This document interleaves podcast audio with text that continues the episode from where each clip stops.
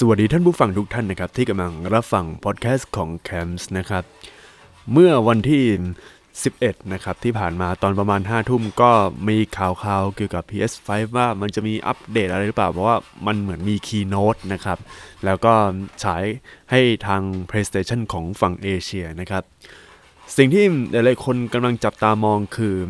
PlayStation เนี่ยจะวางจำหน่ายในเมืองไทยตอนไหนนะครับ แต่พอดูคีโนเสร็จปรากฏว่า เขาไม่ได้บอกครับว่าในไทยเนี่ยจะขายตอนไหนนะครับ เขาจะบอกว่าเออขายที่สิงคโปร์อินโดนีเซียหรืออะไรพวกนี้แทนแต่ว่าเขาเมินเฉยในประเทศไทย เออ เนี่ยหลายคนแบบงงเลยฮะแม้กระทั่งตัวผมเองก็ยังงงๆอยู่ว่า PlayStation เนี่ยเขาจะวางจำหน่ายในเมืองไทยตอนไหนเนี่ย เพราะว่ามันเออเมืองไทยมันก็ คนเล่นเกมของ PlayStation 4 พวกแบบของ Sony มันก็เยอะนะนะครับ แต่ว่าพอมาดูจริง ๆ นี่คือคำตอบแหละครับว่าทาง Sony เนี่ยเขาเมินเฉยประเทศไทยแล้วนะครับ จริง ๆ เนี่ยผมเขียนเป็นบทความเอาไว้ครับใน Facebook นะครับ แต่ว่าทาง Facebook เขา Shadow Ban ก็ต้องเรียกอย่างนี้เลยว่า Shadow Ban คือเหมือนแบนเล็กๆ น้อยๆ ไม่ให้คนอื่นเห็น แล้ว ไปตั้งแง่เลยว่าผมขายของ เพราะว่ามันมีคำว่าราคา มันมีเรื่องของพ r ออเดอร์มี คือผมงงกับ Facebook มากนะครับ เลยเรื่องนี้เป็นเรื่องที่อยากจะแชร์ให้ทุกๆคนฟังนะครับ เดี๋ยวผมจะอ่านให้ฟังดีกว่า ว่าเออ มันมีอะไรบ้างนะครับ การที่ในไลฟ์เมื่อคืนของทาง PlayStation ไม่บอกวันวางจำหน่ายในไทยสอให้เห็นว่าทางโซนี่ไม่ได้โฟกัสอะไรกับประเทศไทยมากกว่าแต่ก่อน เหตุผลเป็นเรื่องของรายได้ที่ผ่านมา ดูเหมือนจำนวนเครื่องที่ขายเครื่อง PS4 ในไทยคงไม่เป็นไปตามเป้า ซึ่งสัญญาณที่ไม่ดีมามีมา 2 ปีแล้วครับ เพราะว่าถ้าดู movement ที่ทาง Sony โปรโมท PlayStation ย่างหนักในไทย มันเมื่อปี 2016 ถึง 2018 และปี 2018 ทาง Sony ก็จัดงาน PlayStation Experience ที่ไทยด้วยแต่พอปี 2019 Sony ก็ไม่ร่วมงาน TGS แล้วก็ไม่มีรถโชว์เหมือนปีก่อนหน้านั้น ซึ่งในตอนนั้นยังไม่มีโควิดเลยด้วยครับ โดยอีกเหตุผลที่วิเคราะห์ก็คือ PS5 กำลังจะมาแล้วนะครับ และก็ช่วงปีนี้ฮะโควิดระบาดครับทำให้อีเวนต์เนี่ยเงียบฉี่เลย ซึ่งเป็นเรื่องปกติครับ แต่การที่ทางโซนี่เมินเฉยประเทศประเทศไทยอย่างหนักประมาณ 2 ปีให้หลังเนี่ยสอยเห็นเลยว่า การมองของโซนี่ที่มีต่อประเทศไทยเปลี่ยนไปแล้วครับ ถ้าจะมาโทษกันเองว่า เอ้า ก็ไม่ยอมซื้อเครื่อง PS4 หรือยังเล่นเถื่อนหรือว่าไม่ได้แบบเอาแต่เล่นเกมฟรีทูเพย์หรืออะไรอย่างนี้นะ อันเนี้ยขอร้องครับว่า หยุดทัศนคติแบบนี้ได้แล้ว เรื่องเล่นเถื่อน เอาจริงๆนะไม่ค่อยมีใครอยากเล่นเถื่อนในเครื่อง Play 4หรอกครับคนเขาซื้อเครื่อง Play 4แล้วเขาก็เล่นแผ่นแท้กันอยู่แล้ว สายมืดในไทยเนี่ยมันไม่ได้จงขึ้นเหมือนเมื่อก่อนแล้วไงแต่ถ้าอยู่ในวงการเกมในไทยจะรู้ดีครับว่ามันมีอะไรมากกว่านั้นครับ ถ้าพูดกันตามความเป็นจริง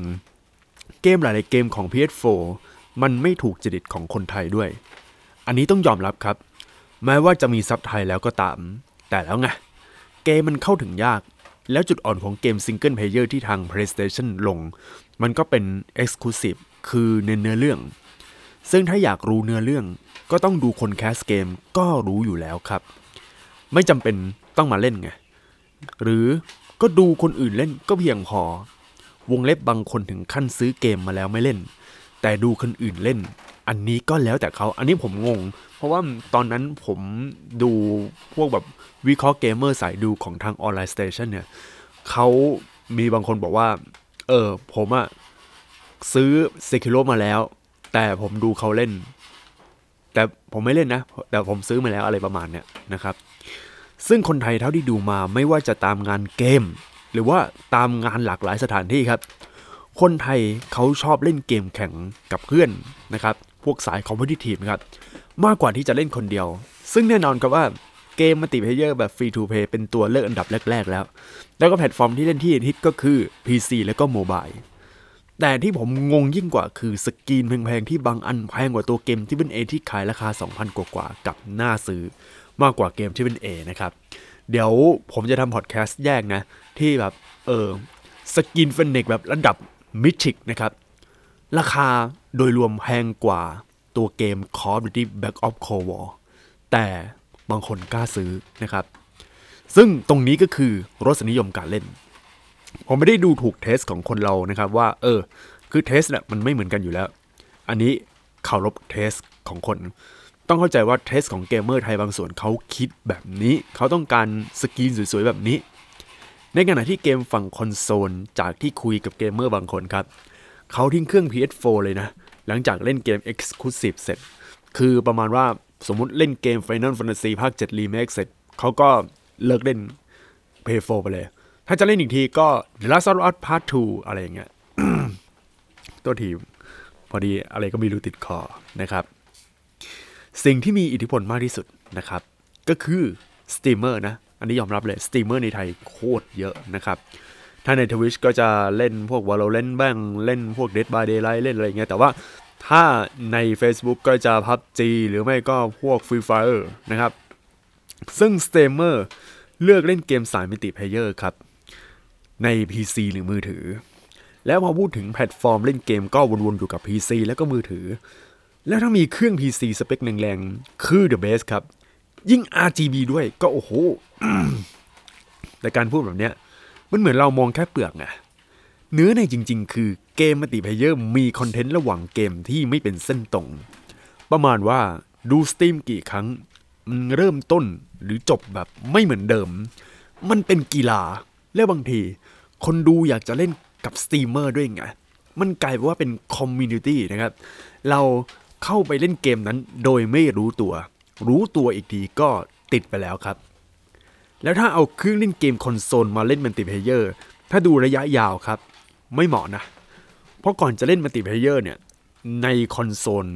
ถ้าเป็นเกมพวก Call of Duty คุณคุณจะต้องเสีย PlayStation Plus แต่ว่าถ้าเป็นเกม free to play นะ อาจจะไม่ต้องเสียก็ได้ แต่ว่าส่วนใหญ่จะเสียนะครับ คือถ้าฝั่ง Xbox ก็จะเป็น Xbox Gold นะครับ ในขณะที่เล่นเกม multiplayer บน PC หรือมือถือ ไม่ต้องเสียเลย ถึงแม้ว่าเกมนั้นจะเป็นเกมที่เป็น A ที่คุณจะต้องเสียเงินค่าเกมก่อนก็ตาม จึงไม่แปลกครับที่หลาย ๆ คนสงสัยทำไมโซนี่ทอดทิ้งไทย ไม่เห็นจะพูดในไลฟ์ที่แบบที่ผ่านมา แต่อุตสาหกรรมเกมในไทยที่เห็นมันเติบโตมากๆเนี่ย มันไม่ใช่ Echo Chamber ครับ แต่อย่างใด แต่ต้องทำใจว่าเกมออนไลน์ multiplayer แบบ free to play เนี่ย ขายกับคนไทยง่ายกว่ามาก คือโพสต์นี้เป็นโพสต์ที่เอาจริง ๆ โดน Shadow Ban แต่ว่าคนที่ติดตามผมเขาก็อะกดไลค์กันค่อนข้างเยอะนะ คือเงี้ยมันเป็นความอึดอัดอั้นใจนะฮะ แล้วก็สาวกพวก เกมคอนโซลอย่างเราๆนะครับ อันนี้ต้องทำใจนิดนึงว่า เพราะว่าคนส่วนใหญ่ในประเทศไทยนะเขาเลือกที่จะเล่นเกม multiplayer มากกว่า ต้องทำใจเลย ผมไปร้านขายขนมปังมีอยู่ร้านหนึ่งแถวแถวทองหล่อนะครับ โอ้โห คนขายเขาเล่นเกม Free Fire เออ หรือบางทีผมไปร้านส้มตำนะ ก็เล่นเกม Free Fireหรือไม่ก็พับจี คือผมไม่ได้ว่าโอ้ยฟรีไฟขี้ก๊อปหรืออะไรพวกนี้นะ อันนั้นมันเป็นวัฒกรรมที่ คือบางทีมันก็จริงแต่ว่า ผมไม่โจมตีนี้ เพราะว่ามันเป็นรสนิยมของคนที่เขาอยากจะเล่นเกมแบบนั้น มันเล่นง่าย มันสนุกตามสไตล์แบบของเขานะครับ แล้วคนที่คนไทยส่วนใหญ่ที่เล่นเกมแบบเนี้ยเล่นเกมพวก multiplayer ทุกรูปแบบเลย Valorant บ้าง แล้วก็ PUBG บ้าง PUBG Mobile นะ เออ แล้วก็เกมหลายๆเกมเลยนะ Dead by Daylight ไม่เสียตังค์แต่ว่ามันเป็นเกม multiplayer แบบขนานแท้ แต่ส่วนใหญ่เนี่ย พวกเกมหลายๆเกมที่เล่นเนี่ย ล้วนมาจากการดูสตรีม แล้วก็คนก็เล่นตามกัน อย่าง Fall Guy Fall Guy นี่ถือว่าเป็น case study นะครับ เดี๋ยวเราจะมาวิเคราะห์กันว่าทำไม Fall Guy ตอนแรกดังมากแต่ ทำไมหลังๆมา ไม่ดังแล้วไม่มีการพูดถึงนะครับ แล้วก็เกม Among Us Among Us นี่คนเล่นกันเยอะนะครับ ถือว่าเล่นกันเยอะมากๆถึงว่าว่าตัวพวกระบบเกมมันจะไม่แบบไม่ดีอะไรขนาดนั้นก็ตาม เออ คนไทยส่วนใหญ่ต้องยอมรับครับว่าเขาเล่นเกมกับเพื่อน หรือไม่ก็เล่นกับคนอื่น ชอบการแข่งขัน และเป็นคนที่ เห็นเกมไหน เออ ฟรีแล้วมันเล่นได้ง่ายก็โอเค ซื้อไป หรือว่าเล่นเกมอะไรอย่างนั้นนะครับ ต้องทำใจนิดหนึ่งนะ เพราะว่าเกมใน PlayStation 4 หรือว่าพวกเกมฝั่งคอนโซลนะ มันเป็นเกมที่เฉพาะจางทางจริง ๆ ครับ ต้องยอมรับนะ เออ จะมาแบบว่า อุ้ย คนไม่ซื้อเกม Hey 4คนไม่อะไรอย่างนี้รสนิยมคนไทยมันต่างกัน อ่าอันนี้ต้องทำความเข้าใจกันนิดนึงนะครับ โอเค เดี๋ยวพอดแคสต์ตอนนี้ก็ลาไปก่อนครับ สวัสดีครับ